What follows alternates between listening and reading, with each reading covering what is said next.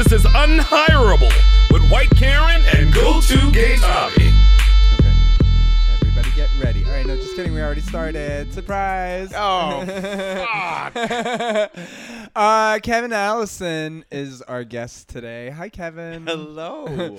Kevin hosts Risk, uh, a podcast that the first podcast they ever did. Yeah, Yeah. yeah, Well, Risk started in 2009, so we were kind of now looking back, we were kind of in the early stages of the whole podcasting thing. And I think that I met you in 2011. Uh huh. I took a class. Yeah, I was teaching a story. I, I Risk. We it's. I have a sister company, the Story Studio. So we not we don't only do the show, but we teach people. And now we've got a lot of corporate cl- clients. So it's fascinating because Risk is so like inappropriate. Like like you would never. Mm. It, it's funny that people trust. They like they hear that there's a craft that's going into the storytelling on the show. But I have to tell them, oh yeah, and of course the business storytelling workshops we do do not at all like match the level of like the the X-rated sort of storytelling you would hear on. But you got to go where the money is. Oh yeah. Oh, so Oh, that's yeah. like I mean, amazing. you know, I imagine. Like there are cases where they're, you know, we're starting to talk to some corporate people who are so like, oh my god, I believe in what you do so much that we'll pay you guys to go to prisons and rape shelters and shit like that and help. You. So we're like, holy shit, yes, of course, that makes so much sense. Oh, to do little workshops to help those people share their stories. Yeah, yeah, yeah.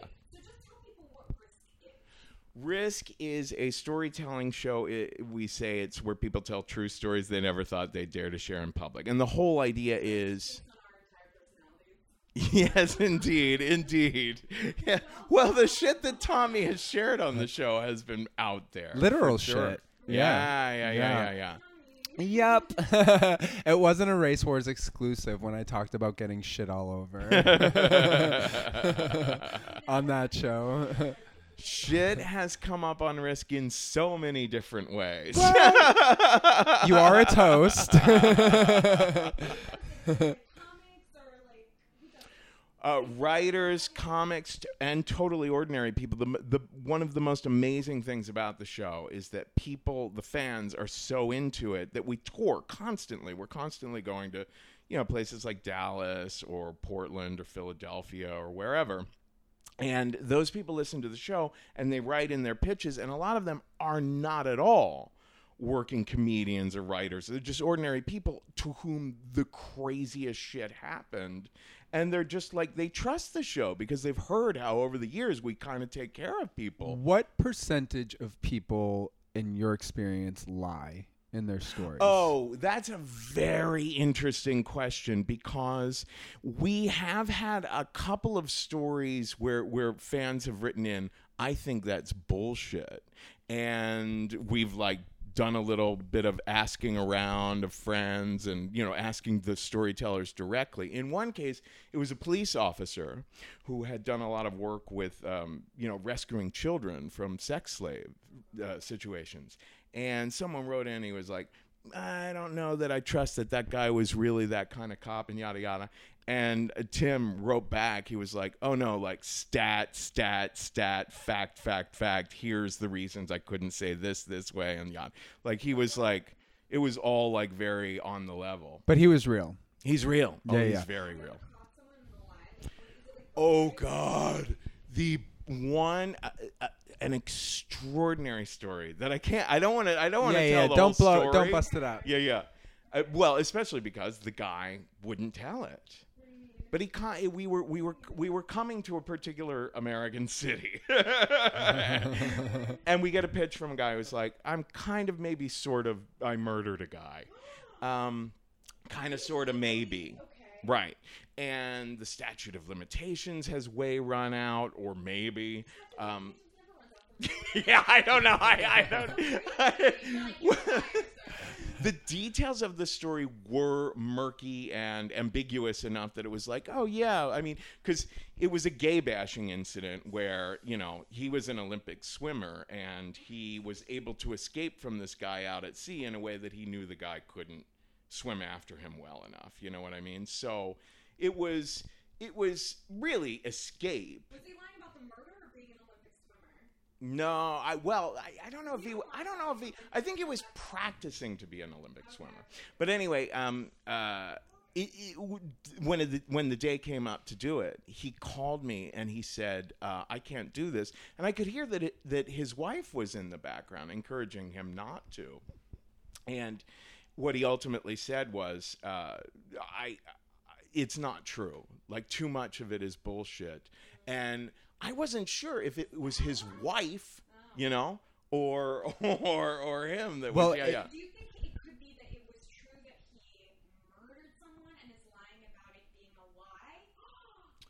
I actually believed the story, and I think that he just felt like he couldn't share it because. Hmm. And I was like, well, it can be under a fake name, you know, and we can change locations and stuff like that. Yeah, yeah, yeah, yeah, yeah. Risk. It- It's a live show and a podcast. Yeah, yeah, yeah. And we do radio style stories too. But he wanted to tell it live in front of an audience. There's been some like really great moments of catharsis on Risk. I like Oh Risk a lot, and I really dislike the Moth.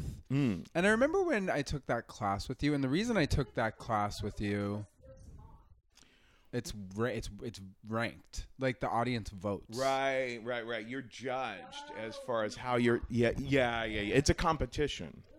Yeah, yeah, yeah. And it's but it, it's also extremely connected to the New York Times and the New Yorker and that whole Uppity, uppity, realm. white. Yeah. So so yeah, it's everything. uppity white People are bullshit. encouraged to definitely whitewash over parts of their story that are a little too, you know, uh, that that would they typically talk about on risk. Yeah. Embarrassment to have a show that's like lost The Moth has done, I'm sure, some good work, but I remember Oh, yeah. Oh, you yeah, saying the that Mo- you didn't like the you didn't like uh, a, a story winning, like that. Yeah, that yeah, was something that didn't like make sense to you. competitive idea. It- Does that extend to art in general for you?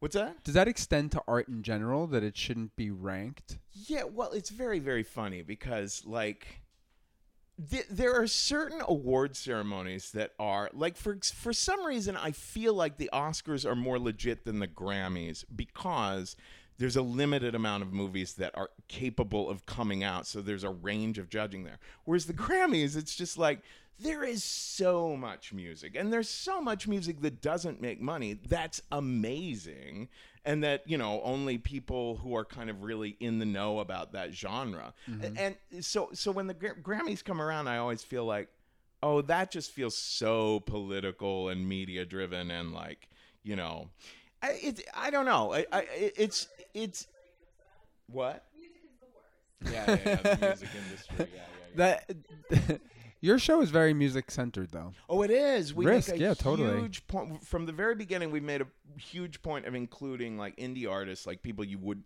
you would Yeah. not hear off the beaten track, um, and that takes an amazing amount of research. I've got to be constantly listening to in- indie. that would be really tedious for me. Because I one thing I value in music is familiarity. Yeah, like so, I like oh. really poppy hooks that I can just like whoosh, grab onto. Yeah. so this is your favorite song ever? This conversation. um, uh, you know, insufferable at worst and an annoying distraction at best. Yeah, yeah, but I've yeah. seen you dance, so that can't be entirely true. Different, but you could dance to a beat. It's like not really about the music. No, not me. I need to be really kind of driven and inspired by that particular song. I'm with you. I like I like a beat, but I like I like a like you want the energy. But I want to go back to something that you were saying earlier, uh, like I said about the Oscars, because that made me think of Harvey Weinstein, and like that's making me think about like abuse and sort of like systems, and in all the stories. Because how many stories have you seen?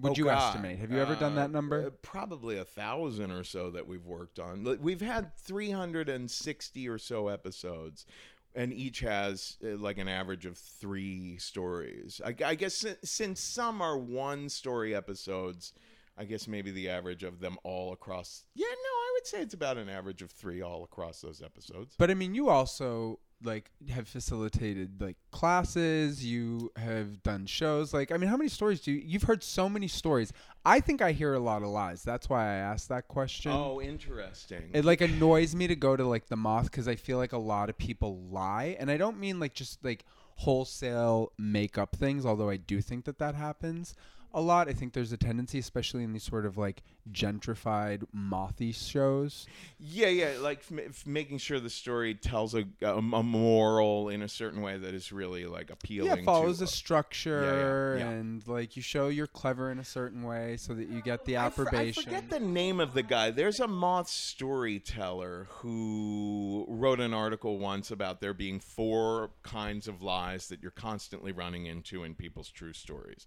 Uh, the lie of um, what are they all? Omission, just leaving out important details that would kind of water down the effect. Uh, the lie of uh, one of them is amalgamating characters. You know, like like oh, there's too many characters. Let me make Jim and Nancy two people, or or just exclude a person. You know what I mean? And I forget what all. Maybe time, the order, the lies of the order in which things happen. How much is that okay in the context of it being like an art to tell a story? And also, you have a limited amount of time, infinite amount of information. Oh, absolutely. No, my It's my necessary. My opinion is that the brain itself relies on lies in order to make sense of its own, you Its know, all that system, information. yeah, yeah, yeah, yeah. W- They say psychologists say that if you put three words, three very random words in front of a person, the person's brain cannot help but to start constructing a narrative for how those three words would go together. and it's based probably on past experience i imagine what's familiar Right, right, right. so it tries to rewrite what it already knows What's really freaky, though, is all the tests on the way that the brain is split so that certain information processing on one side is not processing on the other. So that people come, if they, sh- if they snip a person's brain, a person will come up with a story for why they got up to go to the refrigerator, and the researchers will know. No, this person doesn't understand. It's because we handed a thing that said "get up and go to the refrigerator." a picture on one side. Yeah, exactly. eye, And then they'll write what it is, but not know why they wrote that. yeah, yeah, yeah. Fucking. It's amazing. we know nothing about the brain it's it's, it's really yeah. Some kind of snippings due to it. But he's like, here, it does this, and that's like our brain. Tom cruise could be right like could literally be aliens i don't discount that wholesale because there's a lack of evidentiary support just like god Oh well, according to like theorists, like like there's actually, I guess, I, I don't I don't know how to defend this, but I guess it's mathematically possible that if more intelligence life exists, then that intelligence is probably able to create intelligence and thus to create matrices. You know, so the matrix was right Yeah, oh, so- so- like s- the, the what, what are their names the siblings yeah, yeah. So, so it's a lot of letters not a lot of vowels They're led by Tom Cruise. is oh, right at the beginning where it's the part where if there's intelligent life, it must be so advanced. Because, you know, I've heard that too. Like, it must Oh, be right. so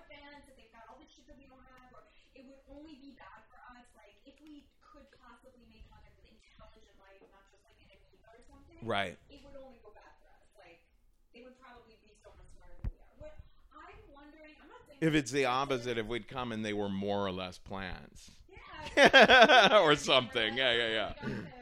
But what's the argument for that? Do you know that like it, because there is something behind it. Like, Oh, oh, that that I don't know. Accor- it, it, it's according to that whole multiverse theory, you know. Mm-hmm. So I don't know what the real defense of it is. I just know that mathematically th- they calculate that our universe does like have some sort of like end or or or or, or, or, or it's expanding, but there's got to be more out there mathematically. So the theory that there are many universes and thus mon- many more chances of there being other. I know when you really think about it on that level, like nothing is significant. But then at the same time, I don't know. Like we really just don't know anything. We don't know anything about why we're here, and we also I don't think really know anything about the stories that we get because I think most of the stories that we're getting, whether we're in the matrix or not, whatever this reality is, like we get most of those stories from what I think we can all agree on uh, are psychopaths.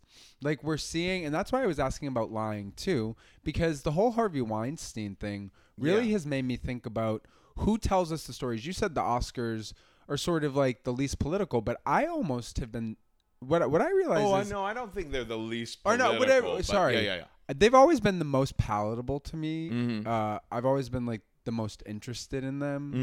Mm-hmm. Well, the Tonys too, because they have the best performances. Mm-hmm. But what I what I realize is that like Meryl Streep says, and I I'm not trying to like just shit all over Meryl Streep. I just love Meryl Streep.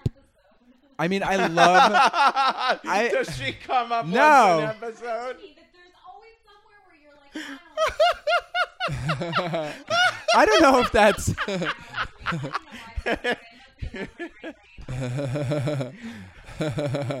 no, but I mean, she had that. She had that like statement because she called Harvey Weinstein God in a in an award show speech once. And there's like all the pictures of her. Oh. He he won her her Oscar for The Iron Lady. I'm mad about it, and I'll tell you why. I think it's So because wait, I have wait, what was personal experience. statement, though? What was her her- statement was that not everybody knew, Oh, and oh, that in her experiences, that's what I'm saying. Bottom line, Oh, well, She let- knew. I can tell Yes. you a story. I was a cater waiter in the '90s for for like like yeah yeah. This is a story I've never told before. I was a cater waiter in the 90s for this company that was the creme de la creme. Like our customers were Donald Trump and you know just big big Marla people. or Ivana. Oh do you God, remember? I don't even remember. Come no, on, no. Kevin. I remember important detail. All right, all right, all right. It is. It is. Martha Stewart, uh, Ralph Lauren, people like that. So, so I got to see some interiors. Um, but I was, and of course, I was having as much sex as possible with the other cater waiters. I wrote a great story. Oh, I was at the Koch brothers. Oh my God, I have so many uh, cater waitering stories. Yeah, yeah, yeah. I wrote a porn story about catering for the Koch brothers, and it was published in Playguy magazine. I just changed the names of the rich people. No, no, no, no. The the porn was about one of them having a son who gets fucked by this Latino cater waiter. Oh yeah, it was totally made up. Yeah, yeah, yeah, yeah.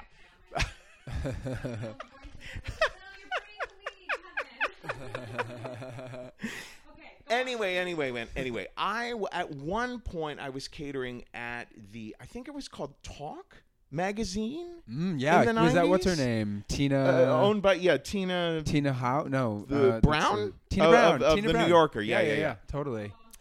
and it was a party on Liberty Island. So the company or Weinstein or someone like that had just rented Liberty Island uh, with the Statue of Liberty and all. And there's this huge picnic of all these very famous people. And for about an hour, a, a, cap- a captain, a catering captain came up to me and he was like, okay, for an hour, you are going to be the personal butler to Mr. Weinstein, but you have to stay out of uh, earshot. He needs to know you're there. You know, you introduce yourself and then step away, so he knows where to see you at all times, right? But you, but he doesn't want you listening in on what he's saying, so you have to stand away. And I was like, "You're shifting me off after an hour. Wouldn't it make more sense to have someone on the whole evening? Because there was a list of things to memorize about what he wanted and didn't want, et cetera, et cetera. And they said, no, we've been told no, switch every hour because someone might see too much, is literally what this guy said to me. Um, so He was roasting at least one person an hour. my understanding is that his someone someone from his team had clearly told the catering company keeps switching him out because when he has some drinks in him god only knows what's going to happen. Now at the time So he doesn't have drinks in him, apparently. at the time i was thinking that oh maybe he gets drunk and gets violent. I really wasn't thinking so much of oh yeah. No, I mean I know a guy who talks about having um, work stress dreams. He's talked about this before this, from when he worked for three years with Harvey Weinstein. Yeah. I think in the '90s. Yeah. He posted about this like probably a year ago. I remember thinking like, oh, I guess that guy really must be a complete psychopath. But I assume all those guys are complete psychopaths, like all of them. because from what I've heard, Who by all, do you mean like just big shot movie like exactly yeah. big sh- all the big shot movie and TV guys, and I, maybe not all of them, but all of them. Mhm. And it's not just the straight ones; it's the gay ones too. Right. Like, and this is what I think. I also think probably because given like a personal connection I have to coming from Boston, the Catholic Church there. Yeah. My generation, the year 2000 when the Spotlight scandal exploded. That's Yeah. when I was 18. Priests that I was an altar boy with didn't touch me, but like totally were molesting other boys. Yeah. Yeah, and in my own family, like just coming from a family that was silent about its abuse too. Right. So like to see this now happening, it's a familiar pattern, and I really think what's going to happen is going to be like what happened with the Catholic Church. Oh yeah, like Pandora's box. I, well, I kind of hope so, but I, I we'll see.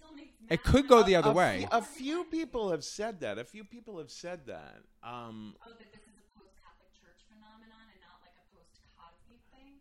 Oh well, no. I mean, I, I, you know, that would be. Is is that the thinking that because Cosby is so huge, it opened the the doors for this to happen? Writing that it was like the Cosby thing, and then what else just came out? No, I don't know because Or like Trump or ever like at, like high-profile sexual that distances it from the fundamental issue, which is the abuse.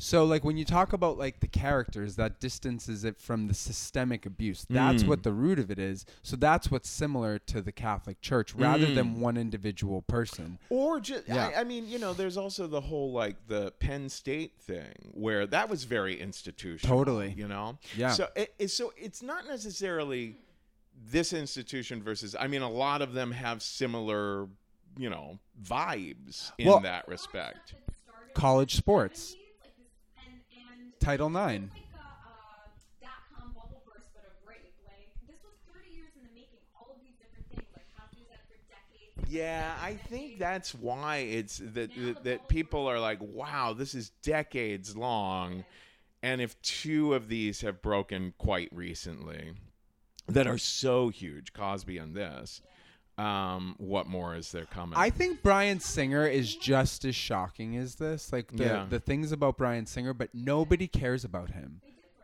for like a millisecond. I think because it was boys. I think people care more about.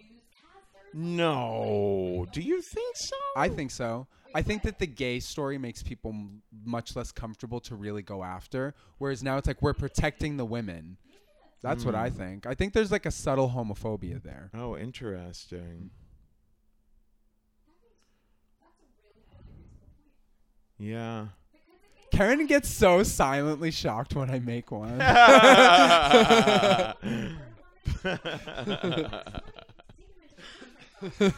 I did hear a recording of him today. Uh, Oh, no, no, yeah. no. Did Oh, you hear Singer. that? No, no, not singer. So, uh, yeah, Weinstein. Yeah, yeah, yeah. Ronan Farrow literally knocked it out of the park in the New Yorker. Well, now explain to me exactly what he did, though, because the New York Times had been working on this story for a long time, right?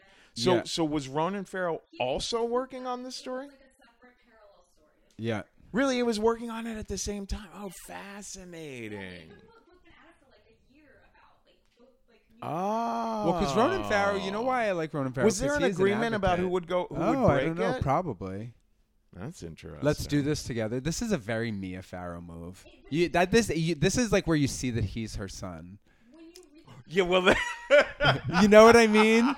You really feel the weight of those genes oh yeah, yeah, yeah. move. He's, he's he's like Uh-huh. he's doing some, you know, I'm I'm fighting back here. thing. oh yeah, yeah, yeah. No, he's he's. back the night, Oh, good. Do it. You get it, girl. yeah. it's interesting. When you read about the two of them like dropped together, it doesn't come off.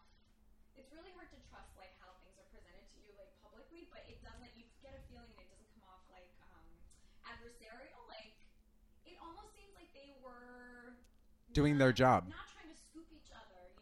Oh, oh, the New York Times and Ronan Farrow. Oh, oh, I thought you were talking about Cosby versus Weinstein. I was like, what's their relationship?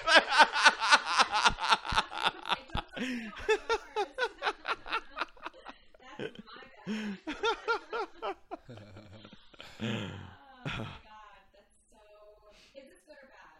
That all this shit's coming out. I think good. I think it's good. It's just that it's it's just that it's so stressful for people, you know? I mean, the the the whole there is so much that's stressing everyone out right now. I've gotten into Buddhism this year because just to deal to, you know, to mm. started medit. There's a there's a guy. His name is Robert Wright. He wrote this book, Why Buddhism is True, and he just published an article in Vox about using mindfulness to ground yourself so that you can float through the chaos rather than you know be get caught up in the madness and and lose yourself. Well, I mean, we're also like experiencing just the complete degeneration of our environment. Like it's falling apart. The oceans are attacking. It's like very scary to see how hope how helpless we are. Yeah, of course it is. But that's the new like super stratified class system. It's like people who can be okay with climate change and people who can't. Yeah. And, well, you know, like stuff, like. Yeah, Like, exactly. There's gonna be the have have-nots, and there's gonna be all of us who have not. Right. And it's gonna be like the line between okay and not okay is gonna be real thin and hard. Like environmental environmental problems in Syria were a huge Yeah. part of that story, you know? Totally. isn't that so crazy? And now, I mean, looking at Puerto Rico right now, Oh it's my just God. like Jesus.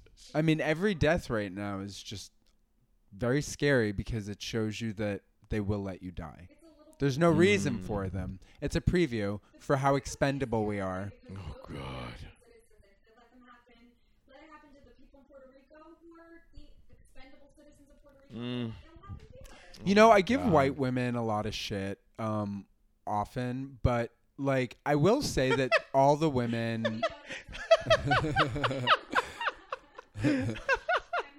it's not just white women, but there are white women who are doing a good job of this. It's all women, and I think we should look at the women that are talking about what's happening. Preserving things. Well, yeah, just that women really do. I, I, the women in like the Harvey Weinstein thing, they're the ones who are talking about systemic change. Yeah, yeah. Who are talking about addressing root causes. Yeah. So like we listen to these men, and we're getting nowhere because we.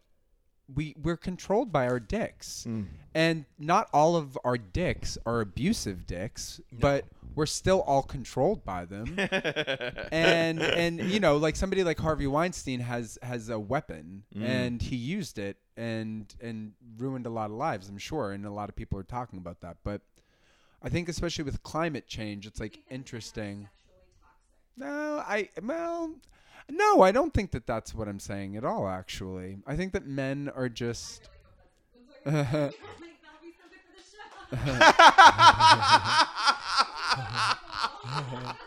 I don't know. What do you think about it? Like, how do you feel? Because you're very uh, explicit about your like kink, and it's inspiring how empowered you are by your sexuality. Well, yes, at the same time that I, st- you know, but a large part of my storytelling too is admitting that I still have so many sexual hangups. Like, Yeah. you know, at at a certain point in the show's history, I thought that coming out of the closet about a lot of kinky shit would be like would be totally empowering and make me feel like I've got like more com- more and more confidence in that realm. How are we talking? Because that's in proportion to how deep in the closet it has to come out. Uh, well, yeah, there, there, there was an episode of Risk called "Kevin Goes to Kink." It's Camp. a literal classic. You have to download it.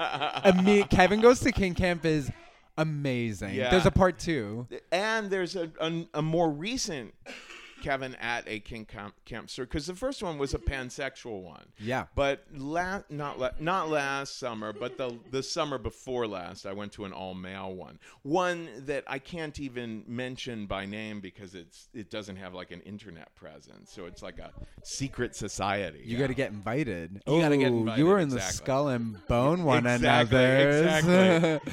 Um, JC No, it's obviously Jamie Foxx. Everyone knows. That's what someone told me. I don't know, allegedly. That'd be cool though. But I told that story on the show, and that story involves getting ambushed by a couple of guys, like, you know, surprised in a dungeon. You know, they had like they had found out what they thought I might like beforehand, you know, and decided to ambush me, like very spontaneously. Just like they looked at each other at a certain moment in a conversation, and they were like, "Yeah, let's ambush him." So they grabbed me and threw me outside this dungeon, out in the grass, and they started yelling to everyone who was waiting in line to use the toilet. They were like, "No, no, use this urinal," and they handcuffed me and they threw me down on my knees and like like eight guys were pissing in my mouth. and in the story, in the in the actual risk story, I take you through like guy after like my different feel, you know, because yeah, in some cases, like my whole thing is I the anything regarded to regarding sex or kink or any of that, I have to be into the guy. You know what I mean? So those group scenes can be really fun, but then there are moments of holy shit, I'm drinking the piss of a guy who I think looks, uh, you know, like my dying great grandfather.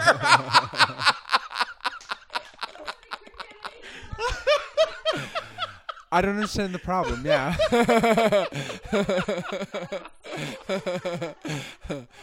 um, oh shit. but what do you think? Do you think gay people like? Do you think? Uh, how do you feel? Do you think that it's like healthy sexuality? Yeah, well, I think it's like anything else. You know, like I was talking about the Buddhism a moment ago. You know, there are totally people who get into that scene who are just fucked up in this way or that way, or AA or any group that you come into, you'll be like, all right, some of these people are a little, you know, I shouldn't be getting advice from. You know what I mean?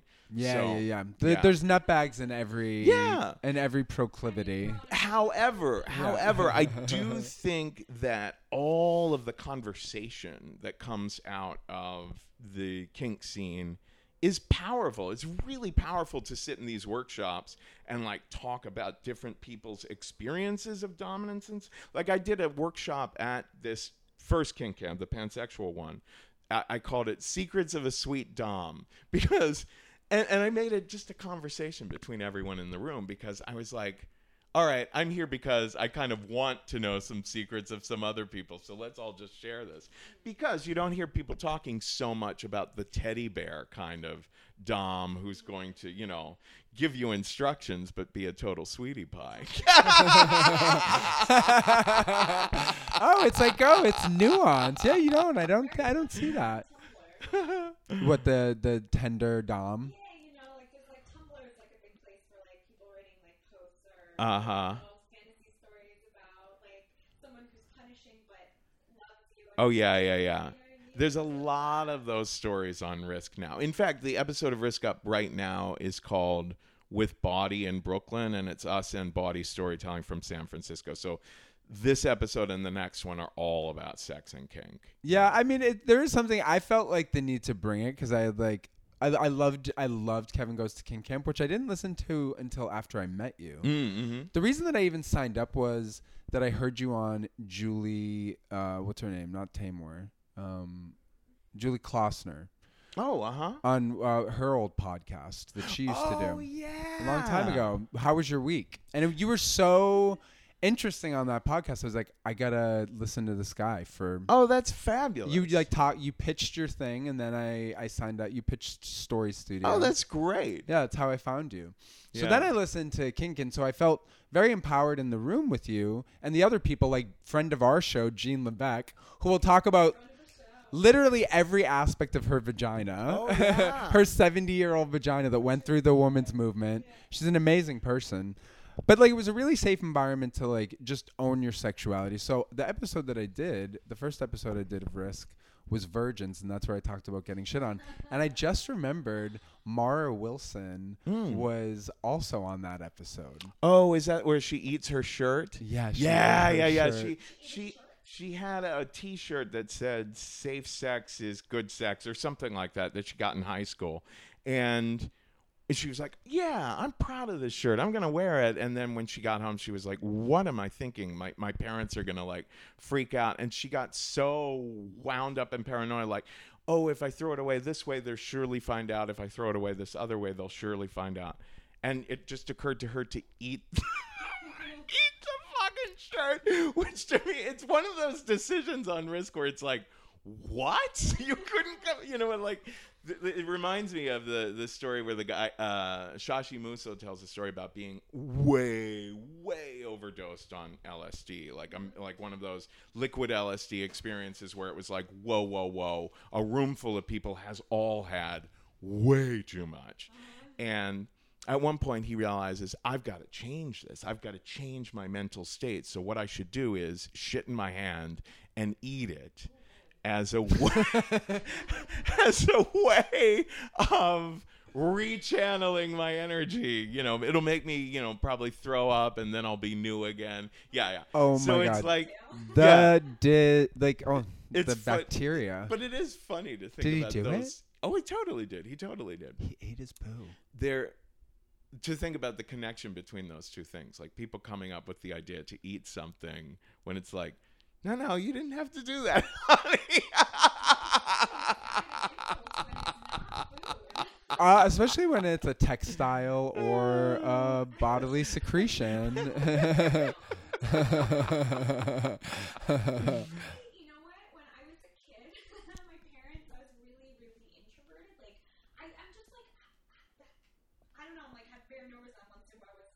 what?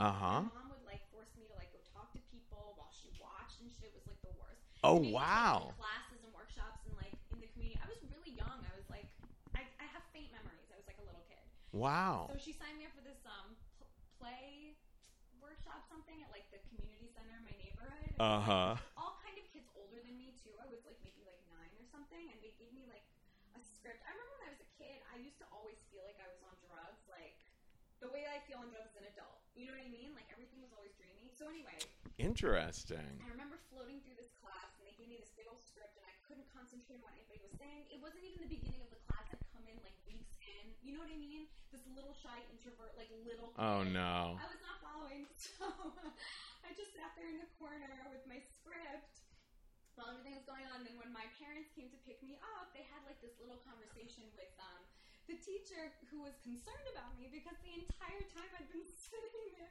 it's a thick script. I'd just been working through a bite of this script. you were eating it I had this soggy, perfect bite of the top of the script, and it was all I had accomplished the entire class. the teacher must have thought I was autistic or something. Oh, shit. and she would have been maybe onto something. Aren't we all? Like, what is this? I did not wrong to do this. we should do an episode just called eating it and yeah That's a good idea. The weirdest shit you've ever eaten. Mm. Or Oh my whatever it means. Adult who would be like, yeah, I'll eat this random thing. You know what I mean? I'm like very much against it. I remember the Monty Python sketch about the guy who was the world record holder for eating buildings. he, he basically wore himself down, you know. Who played him? Probably Michael um, Palin as a like a crazy. I never really got into them. I did see their Broadway show though. Probably produced by a psychopath named Scott Rudin. I think he's. Oh, did did did he put that show together? I don't know. I assume he puts He's everything definitely together. a psychopath. Is he? Def- I've applied for jobs a couple of times. Never gotten. an Someone interview. was in one of To my be an assistant. storytelling classes That once, was one of his who was who was an assistant of his. Yeah. Wow. Yeah, yeah, yeah. Scott Rudin, producer, big. But he wouldn't share the story on Risk because you know. I Sue, don't know. Sue, Sue. Yeah, yeah, yeah. Scale of one to ten. that they said on the show. Well, people get into a huge amount of trouble trouble with like stirring up angry people saying this or that was not politically correct. Um, I love but- when you came out and you were like, "Here's a trigger warning for literally the rest of my show. if you come to my show, here's your trigger warning." That was my favorite thing. I thought it was so funny. it was good. Consider the name of the yeah, show. that's The what it was. warning. Yeah. Um, but no, has anyone? We we had uh, we listed featured the complete name of a child molester on the show once, and his fa- and he was a convict. No, no, he didn't tell the story. The uh-huh. storyteller included his full name. She had she had been his previous girlfriend before he raped a 13 year old or something like that. Oh, yeah, yeah, yeah. Oh, shit. And she she used she used his full name in the podcast, but she was literally reading from the newspaper. She was like, "Now I'll read you the news report of yada yada." And he was convicted, but his family contacted us and they were like, "How dare you be drudging up, you know, blah blah blah blah blah." And so we were like, "Well, all right, we'll we'll cut, we'll bleep out his last name or whatever." I think, but it, really, it was just like, oh God, I don't know. So it, it, it it's a hard. I can see both sides of that. Yeah. Because, like, you know, I was thinking about Roman Polanski Mhm. because last summer I was in Krakow where he grew. He was born basically, not born, but born into the ghetto almost. Grew up there. Wait, isn't he No. the son of Mia Farrow and? No, that's Ronan. Oh, Ronan Farrow. Polanski. Roman, Roman Polanski. Polanski. Oh, okay, sorry, sorry. Yeah, yeah, yeah. And he raped a 13 year old. He drugged Mhm. a 13 year old and then raped her. Yeah, straight up. He's like like majorly fucked up. But I believe that Charles Manson carved his unborn child out of Sharon Tate and then murdered her. And he was born into the Holocaust and the abuses happened in the decade after she was murdered. Mm. Um, so when I think about somebody like Roman Polanski, because like a common theme is that perpetrators, adult perpetrators, are not able to be rehabilitated. This is something that a lot of um, service organizations, a, a, a, a belief that they adopt. Well, let me ask you something about Victim his, his story. Did anything else come out? Did people say, "Oh yeah, he also"?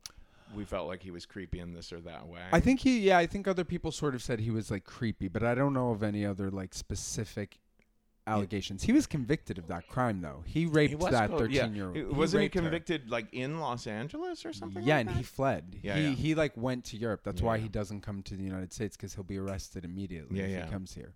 But I think that there's um actually a new allegation against him. Mm. So, but um, the I was thinking about his abuses. Um, and they they did all happen. The new one was the same era. It was like the decade after Sharon Tate was murdered. Mm. So just thinking about that, I don't know. Can somebody have a psychotic break and become sexually violent in a way Oh, yeah, like that? absolutely. They and then be they've- they've- they've- rehabilitated? well, I don't know. That's about the question. Or yeah. can they just like like mellow from the trauma that they endured and embodied and that that's how the cycle of violence Oh well, there's works. an interesting story on the podcast here that here be monsters, Oh. and it's it's a long. It's the whole episode is interviews with a guy who was put away on this little sex offenders island neighborhood. Like I don't know, maybe this is in Florida or something like that. And the guy has been, you know, kind of on house arrest on this little island of other sexual uh, sex offenders and is making the case that he's better now that he's grown up you know that that was when he was a teenager. now? I think he's in the, his 30s and i think yeah the, like a few different psychologists have been like yeah yeah he's very much like that was a weird growth spurt hormone thing that where his bipolarism or whatever has evened out and yada yada Interesting, 'cause, well, you're not the same person when you're a kid as when you're an adult. You're just not the same person. You wouldn't do the same things and make the same choices. But also, I watched this thing about um, rehabilitating, um, kind of rehabilitating, kind of punishing. The line is blurry. Um, sex offenders, specifically pedophiles, with chemical or even physical surgical castration. Mm. And some of them choose it. Well, I guess it's always a choice, but I, I don't know. Um, and some of them say that that is the only thing. It like took away all their sexual urges towards anything, and that's the only thing that worked. And it has all these like it like makes your Well, but there are a similar kind of thing between like this big hormonal body change from like Right, right. Or like or like if you got a brain tumor and all of a sudden started doing irrational shit. But no, there are people, I don't know how many, but I have heard of cases of people who are in therapy who talk at length about their pedophilia but never intend to act on it and feel very like strong in therapy that they never will. Have you ever read? There's this like forum online called Psych Forums, and it's like has all of these. It's exactly what it sounds like, and it has these subsets of um, forums for different kinds of psych things, right? And running the gamut from everything, and um, even more specifically within those. And then there's the like um, pedophile thread or a million of them on there, and some of them are specifically people who it's like support between people who are pedophiles as an orientation, if you can call it. Right, right, right. And and are and yeah, intend to stay strong. Yeah, yeah, that sort of right? thing. Yeah. Like, I wouldn't do a bad thing, but the how because I am is because everyone has some sexual fantasies that they are like yeah i can think about that but i'm not i don't think i'm gonna go there you Yeah, know the thing that they like write, reading their shit blew my. I mean, writing. What am I saying? Reading their shit blew my mind because it was like people's firsthand, deeply. It was the same people over and over talking to each other about how they hate how they are, but they're just like that, and it is like they keep comparing it to an orientation, like Yeah. an orientation, yeah there's a They make a good case. there's a great book called perv by the psychologist jesse bering in, in england. And the, like uh, several chapters of the book are about that but it's about various you know kinks or fetishes or perversions. Um, and it's an amazing like very very sex positive fascinating book. But yeah it, it, he i think he too argues i don't remember the exact language but i think he too argues that it's like an, an orientation. As i recall he had like he said it's kind of like the slot machine you know where you get lemon lemon lemon apple or whatever.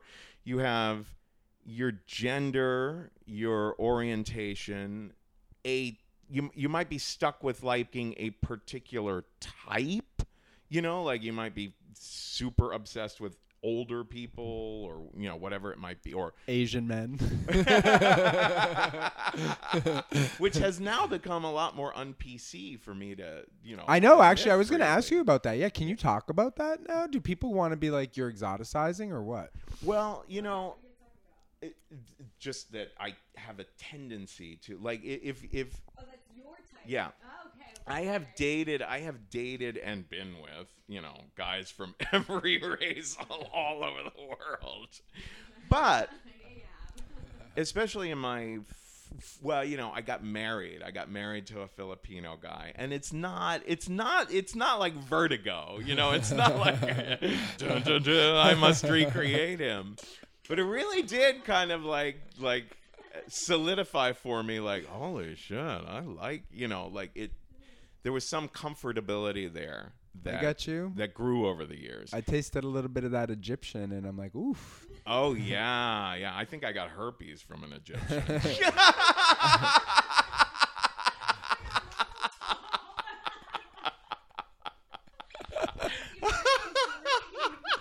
Hope you wrote him a thank you letter. oh Lord. Um, but no, it, it- here's the thing. Here's the thing about that is that you you I totally recognize that I have to be a lot more mindful about how I talk about that because it is different than having a preference over some other. Like, for example, to prefer tall guys or fat guys or short guys or whatever, or guys with red hair. Because race involves your family, your history, politics. Like, it's so loaded with layers of energy. Someone might argue that sex is the same way, though. Sex is inherently political. Yeah, yeah, that you can't like a lot of people have shared stories on risk about being attracted to this type or that type. and it's interesting like the extent to it like I I've experienced a lot of shame around it and talk about it in therapy a lot of god I wish I wasn't so stuck on a type because it feels I feel smaller. I feel like I've painted myself in a corner. So I sometimes deliberately get with guys who are you know you know of different races. And i've had mixed results with that you know where at times i feel like oh am i just doing this to you know for like is this fair to the guy that i'm experimenting tonight and don't think i'm gonna like it anyway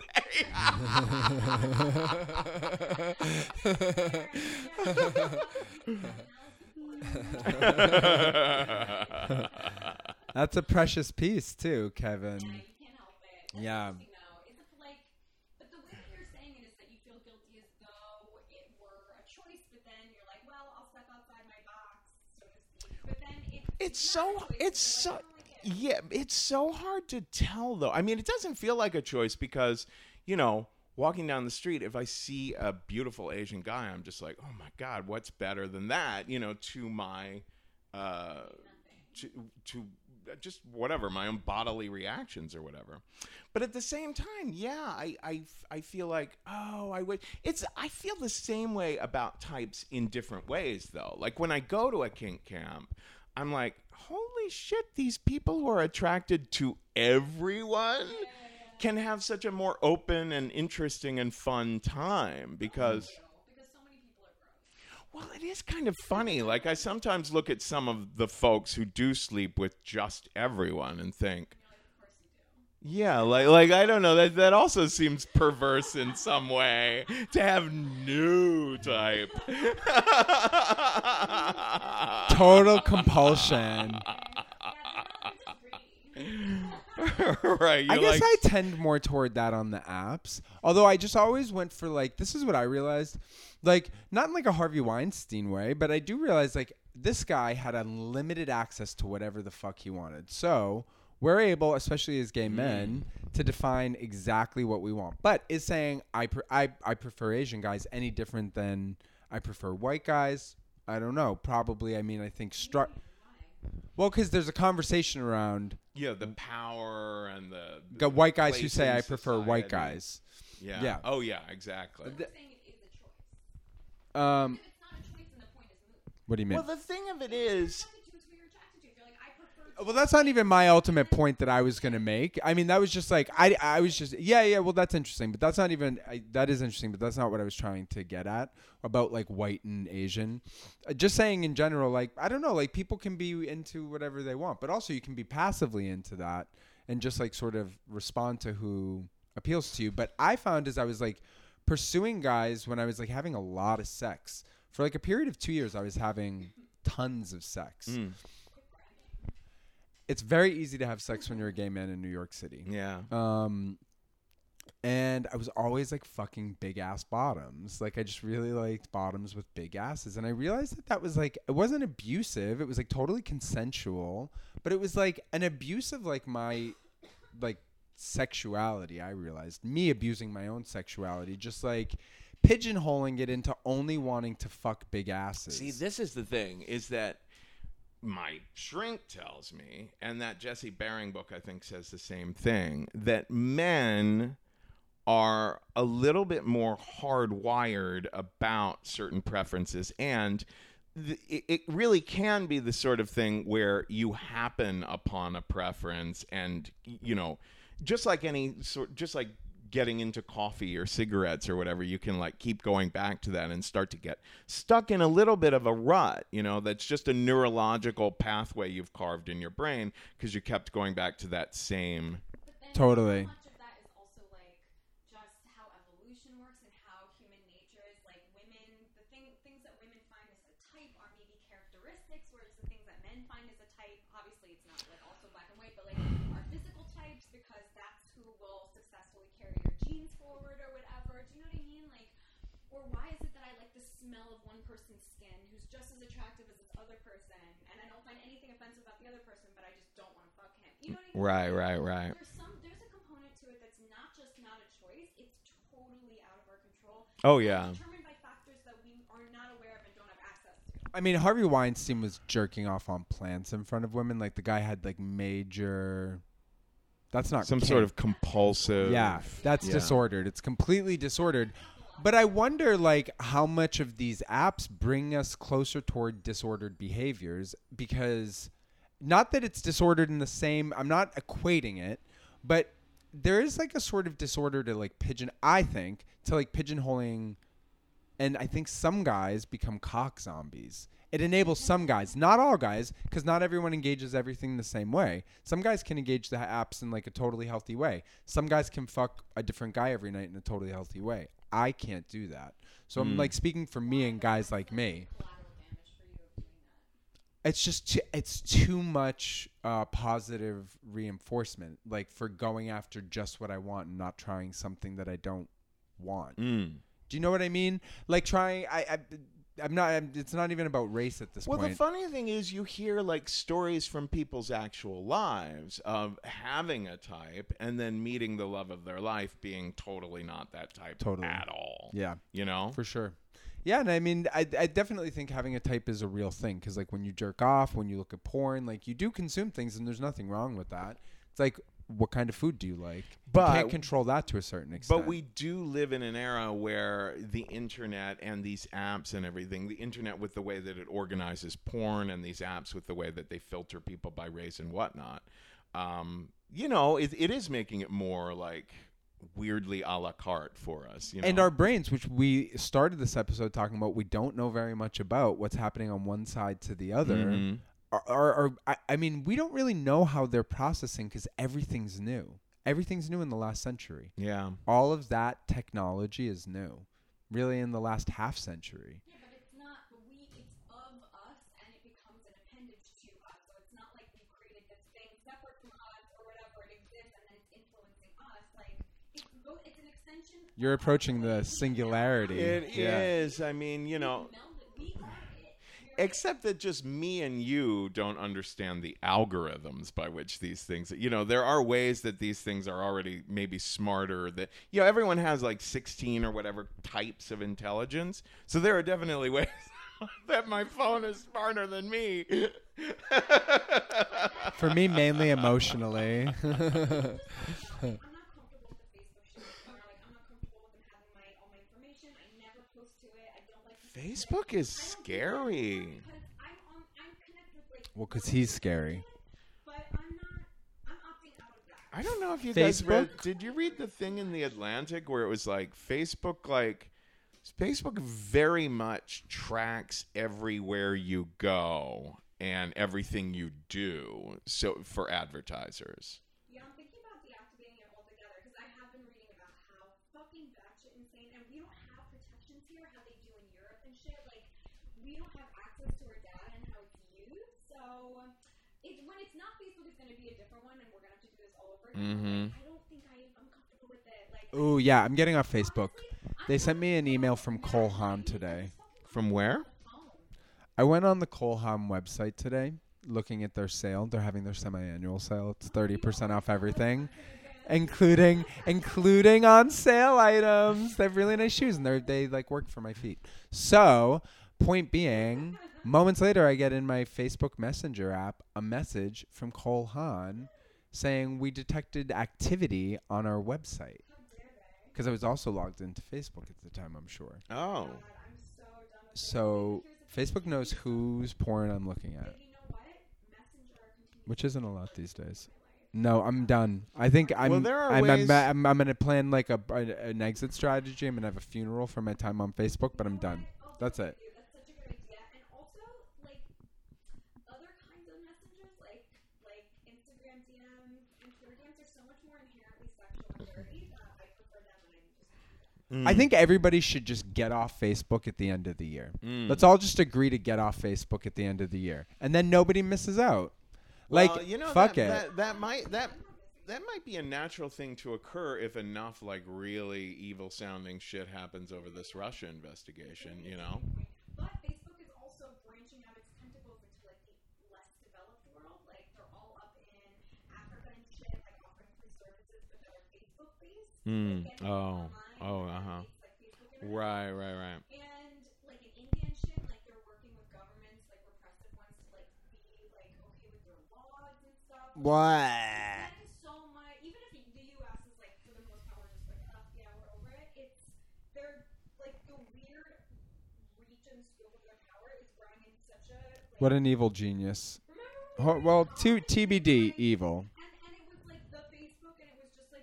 I know, I know. We talked about this, but it's crazy. a mile away. Like I just. It's crazy. Isn't that wild? It's a book. Like we're living a book. Well, I feel a little trapped also because you know, in order to keep promoting shit and yada yada, you, You, know I need it, mean? but you don't. But maybe you do. But I don't know. Right. Well, we should other we people. should come up with good alternatives. yeah. Twitter's fine. Insta's What? fine. But they oh. probably do the same shit. Everybody does the same shit. They're all Right, following us right. everywhere we go. I don't know. We give them access to our location, whatever. I don't. It also sort of. Bank password in Yeah. there. Do you guys think that's wrong? That would be funny. We wake up and Mark Zuckerberg just has all of our money. And then what are we doing? Debating Harvey Weinstein's sexual abuse allegations. accounts for a finance app, like a, like a little startup app, and people will write in and be like, "I'm not, I haven't authorized this," and it's it's all just your money being saved. It's like that's it, that's the whole app. But people are like, "I haven't authorized this. How dare you have my bank information?" They have to input. their- Is this a scam? Just tell me. Like, Oh, you wow. put your full fucking account information into an app that you didn't know if you trusted, and now you're mad at us. Why would you do such a thing? Why would you put your full? Just here you go. Here's all my shit. Yeah, there there was a there was a radio ad in Cincinnati in the '70s, and the the person just played some sad music for 30 seconds, and then at the end said, "Please send money," and gave an address, and they made like thirty thousand dollars. Wow. People just sending money to an address, like just because the music moved them and they trust the voice and didn't mention what it was for. That is genius. We're, we're ripping that off. I know. Honestly, a hundred percent. Literally. Ugh. We'll show Meryl Streep's career just crumble before. That's making me cry because I care about what's important. Movie stars and, and, and athletes. Um, so we play a game called rapid fire that's neither rapid nor fire usually, but we're gonna just like say things and okay. and then you give us your like your first and it's like it's it's just like Does what I say have to be real short too? Well, it's ra- it doesn't have to be short, but it's be rapid. Okay. like just the first things that come into your mind. Okay. All right, so Meryl Streep. Uh, Sophie's Choice. Oh, interesting. Okay. Penis. Um, foreskin. oh, anus. Oh, heaven.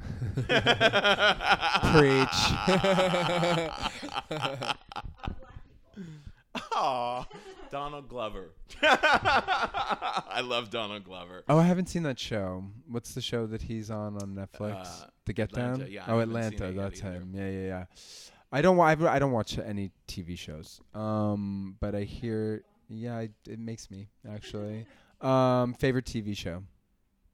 Oh gosh. Um I guess recently the thing that I got most carried away with was uh, Game of Thrones. It's so fucking ridiculous, but I do find it like kind of it, it's kind of like an opera, you know, where you're like, "Oh my god, this is ridiculous." Okay, but Game of Thrones accurately represent male sexuality or no? No. I don't think so. Do you think so? Oh, you what? I you mean, it's just mean like, so brutal, It but is- like, ugh. Yeah, well, it's like the it- it- basis, the like, the like pure id of the. It gets that part of it right. Yeah, yeah, yeah, totally. But maybe not the deeper nuances of like, you know, mechanics. it's an epic. It can't. Yeah, yeah, yeah. Yeah, yeah, no way. I mean, everybody's into yeah, that. um, okay. Steve Jobs. Oh, um he has this amazing commencement speech. So I teach it a lot cuz it's a great example of how to get to a controlling idea in a story. And his controlling ideas are like Apple sl- Apple slogans. So in his in his his commencement speech he has three little anecdotes and one ends with oh, I don't know. Fail big or something. Like they're all like two or three word sentences and they're they're really inspiring and cute. Um, I don't know much about him otherwise, you know. Interesting. Mark Zuckerberg. Oh, I don't trust him. I don't trust him.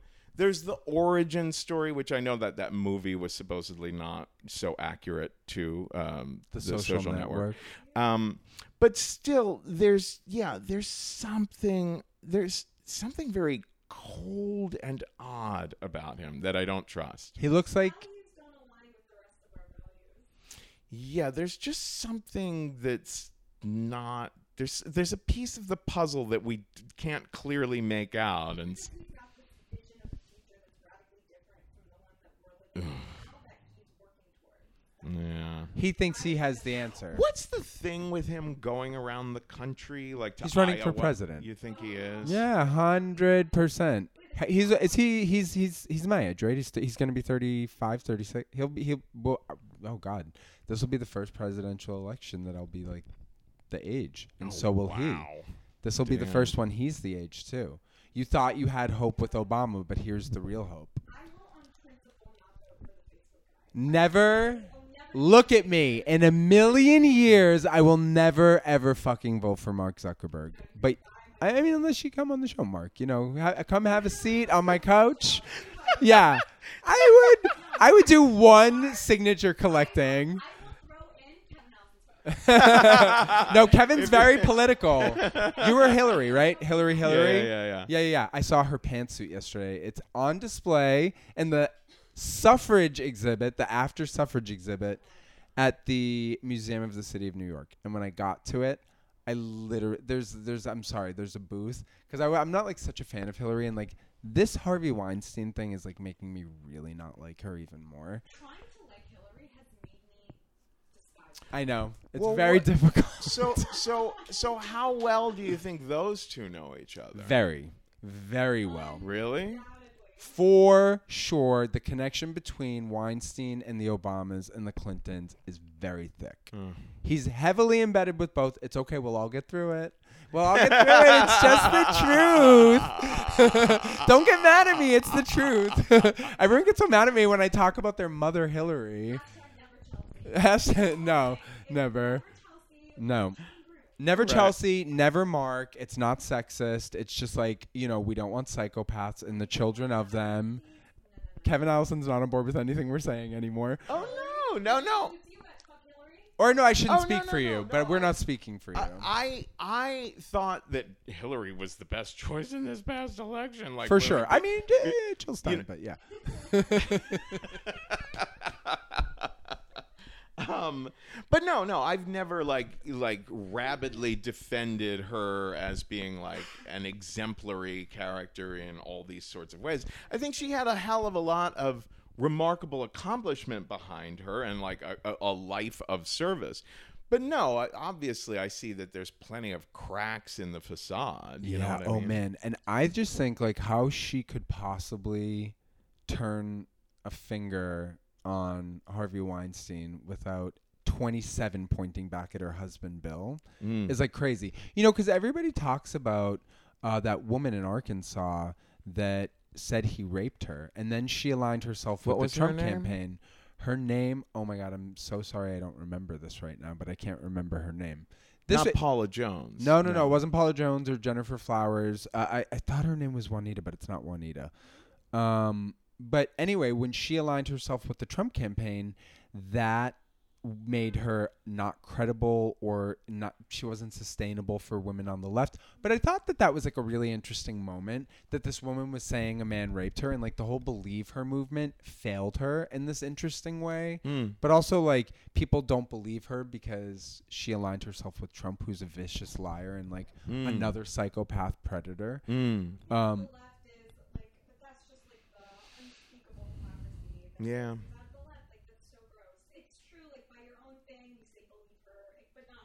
Yeah. So oh yeah, it was. It was Juanita Broaddrick. That was her name. Oh, right, right. Oh, Juanita okay, Broaddrick. okay. Um, Ugh,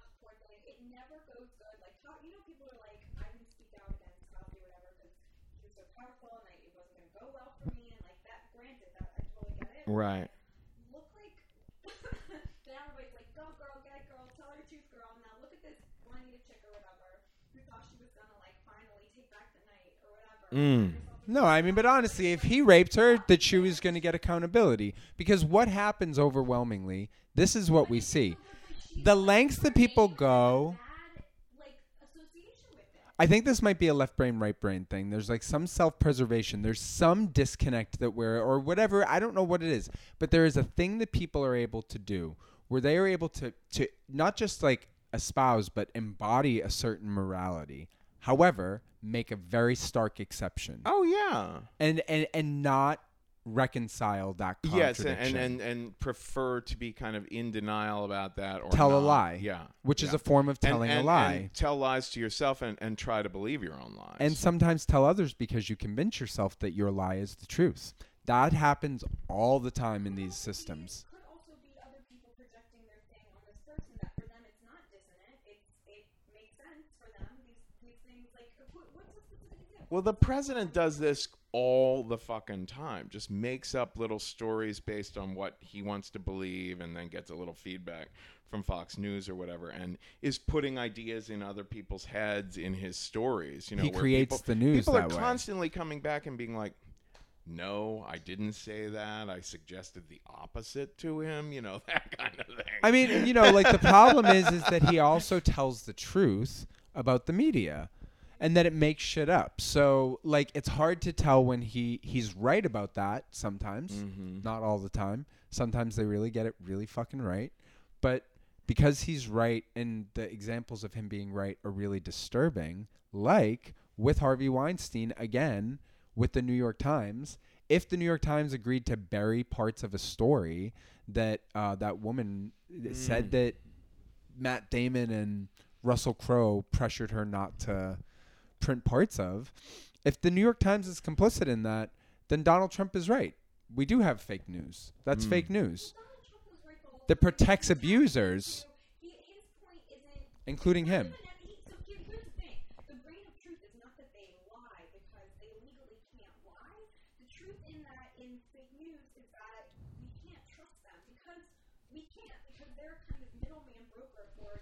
Right. so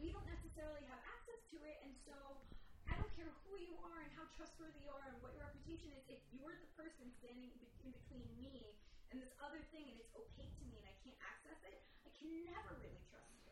I can. You have an access I don't have access to. Right. don't trust the middleman because not because the middleman's evil, but because that's it's in his best interest to be necessary. But we also are in the habit of saying the media as if it's a monolith. I mean, there are news organizations that are better about being like, Yeah, but they're all controlled by those like the like it's like Viacom. At some point, it goes right. it goes to the Trump level. It goes to the The point that the, the media not being a monolith. they see the big picture and control it for sure. They are or aren't a monolith. They still have access to information that we don't, that we get second or third hand. Mm-hmm. So that's what I mean. Even if they're, you know, I'm, I'm also, I don't think that they're a monolith. I think that they're made of individuals or whatever. But still, still, the common denominator through all that is that they're, it, it's like a, it's like the same as like a property You're gonna tell me that a young graduate from Juilliard knows more about Harvey Weinstein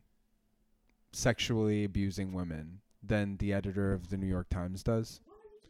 Jessica Chastain. She said when she started out coming out of Juilliard, I'm putting that on. She didn't say it coming out of Juilliard. She just said when she was coming out, but she was like a young woman from Juilliard. And she was like going into Hollywood and everyone warned her. She said she was warned to stay away and she kept tabs on it.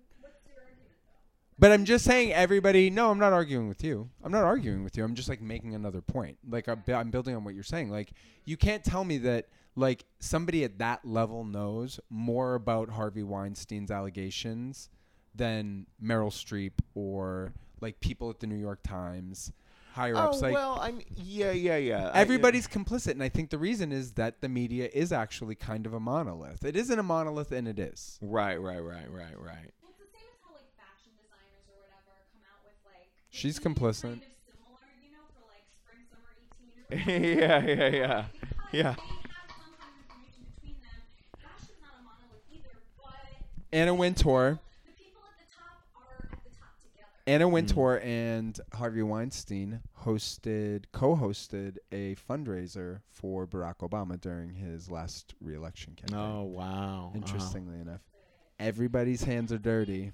people thing or like a like a not at the one percent people thing is to differentiate between people at the top. Like they're like they look different from where we are, but from where like up like I'm of the opinion that people who really at the top of the power structure here in the society are one and the same. Like Democrat, Republican, like the the line is only a line for us because it's opaque to us from mm. where we are.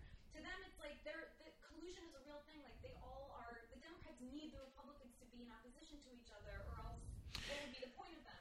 But the You know what I mean? They Democrat, the, the, you, you, but you certainly can't go from that logic to saying, "Oh, it doesn't matter what party you vote for," because there are major differences. Yeah, yeah, yeah, I'm saying that the people at the top are at the top. yeah, yeah. That there, that there's that power separates. That there is a sort of a, you know. And power unites also. Like I don't think that they're as different as we maybe think that they are. Well, based on what you were saying before, like, do you think this will be bad, like this Harvey Weinstein thing, uh, with just on the heels of Cosby, and will it lead to more? And what would that mean? It, you know, it could mean further erosion of the public's trust in anyone who's, you know, got a certain amount of money and power. You know what I mean? Maybe it should be. Like maybe it's time for all of the art, everything to be stripped away so we can see. Oh my God. Radical transparency. It would be so. I mean, you know, like wh- I don't know if you did catch Hillary's interviews on like with Vox or um, Rachel Maddow, but she was talking about how you know there are elements of the Republican Party that want to have a constitutional convention. Uh, to and do you know what that is? It's in the Constitution that a convention could be called to just basically get rid of the Constitution entirely and come up with a new one. like there's a certain amount. It, it's kind of like impeachment. It seems like the sort of thing that would be like a huge thing to get every, everyone on Well, board that's a for. civil war. That's a civil Yeah, war. yeah, yeah, yeah. That happens, So, that's but anyway, war. her her saying, you know, that is a possibility was was definitely sounding the alarm of, you know, That's yes, it's a possibility because we live in a universe of in- infinite possibility, but that's not in that's not a likelihood. Well, I think that there are enough super far right motherfuckers now who do not mean. Oh yes. Yeah, oh, yeah. um, I think in order to be able to rewrite the bills and everything, yeah, I don't think it's a majority, but I think it's I think it's it's, a like anything. It, could it's grow. The, it's the Why not? that You got to control Bannon that. wants to get in. Yeah. you know. You just get somebody. You know what? Because men are fucking cock zombies. You just get them with what fucking gets them hard. That's what I think is happening. Like these guys who feel like they they're not like. I no, I I think that that's that's why we're seeing these white guys. They don't feel. I don't, it's not that, it's not about sex, but it's like always like white guys. So it's these guys who should have everything. That's what we're told. Hmm. And when they feel like they don't have anything, they're just gonna like fuck Lash out. yeah, yeah, yeah, yeah. And they're gonna like cut right through it. They're gonna just take it. They're gonna go out and rape and pillage. And hmm. I think that that's what we're seeing happen. That's what I think these tiki mobs are, and hmm. I think that it's easy to attract people to that Color, rape and pillage, like that's not a white thing. for sure. I'm not saying However, not people of every color, not people of every color have a sympathizer in the White House. Right. Right. Well, see, sympathizer implies that he has a racial ideology, and I don't think he does. I think he has a base that he very much cares about. It doesn't matter why he well, sympathizes. I'm not talking about emotionally. Are, they keep feeding in. Exactly. to And he says there are decent people on both sides. He says it. That means they have a sympathizer. They have somebody who's sympathetic to their voice. He does have a history of like even believing that you have good genes or poor genes. yes. You know, all he comes from fucking racist scum. We know this. Okay, I'm not saying racially that's a racist thing, but there are good genes and bad genes. Woody Guthrie, who would know because he was born of a Klansman, basically called Frederick Trump, his father, a Klansman in a song 75 years ago or whatever. Like, this isn't new. Oh, that's this is what right. he was born that's into. right. Yeah, Woody Guthrie. Woody. Yeah. Yeah. Lutken. Do not do, do not doubt Woody for fuck's sake. No, we did a whole show. This amazing guy, David Lutken, has a great Trump story actually because he starred in the national tour of Will Rogers Follies with Marla Maples in the early 90s. Oh, and when it opened in Dallas, when it opened in Dallas, his hometown, Donald Trump threw them a party because he was also in town, and so Donald Trump he was playing Will Rogers, this guy David that we know, who did a whole show about Woody Guthrie. He was playing Will Rogers. He was the star opposite Marla Maples, and on opening night, Donald Trump said to David's mother. David's gonna be a huge star. All he needs is one big scandal. that was his Donald Trump story, which I thought was pretty good. And um, yeah, so we had this guy David. He did a, an amazing show that was here in New York about Woody Guthrie called Woody Sez, and Speaking it was all of about musicals, have you heard the tidbit that when Evita came out in what I think 1980, seventy nine. that Trump went Trump went to see it on Broadway like as soon as it opened like six times. Really, I find that pretty fucking interesting because that play it's about a fascist. is a roadmap to a developing fascist. well, okay, but I am gonna say, you know, apparently Patti LuPone's performance was like pretty legendary, you know.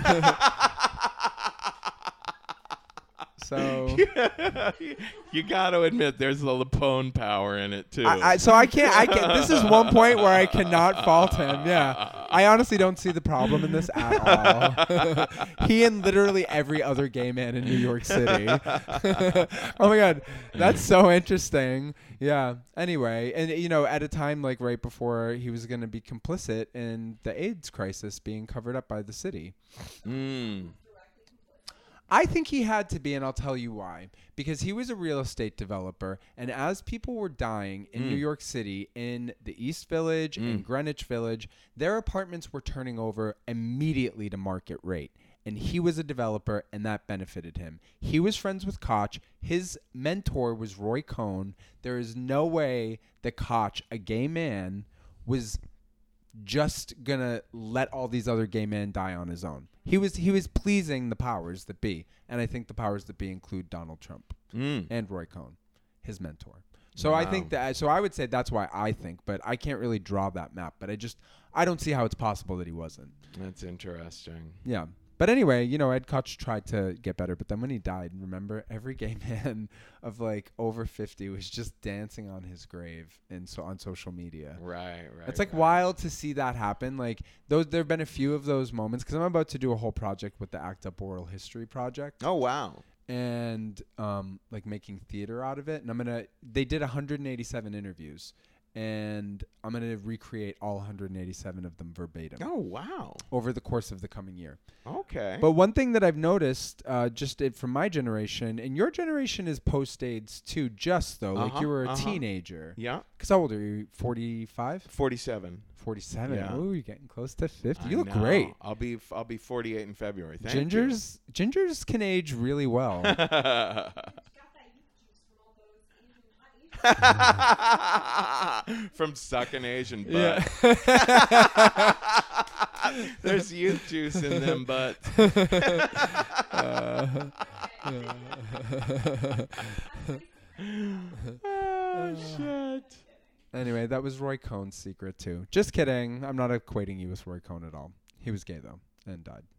He's, in, he's, in, he's a character in Angels of America. Well, he was. That's what I'm talking about. He was Trump's mentor. That's what I was just talking about. Roy Cohn and like he was like in the 80s. Mhm. That's an interesting play. Anyway, this is this is too long. This is like the longest rapid this fire in history. ridiculous. Oh, oh, this is still a It's not. fire? No, we lost the plot. do, do you do you reveal to people that we're stoned?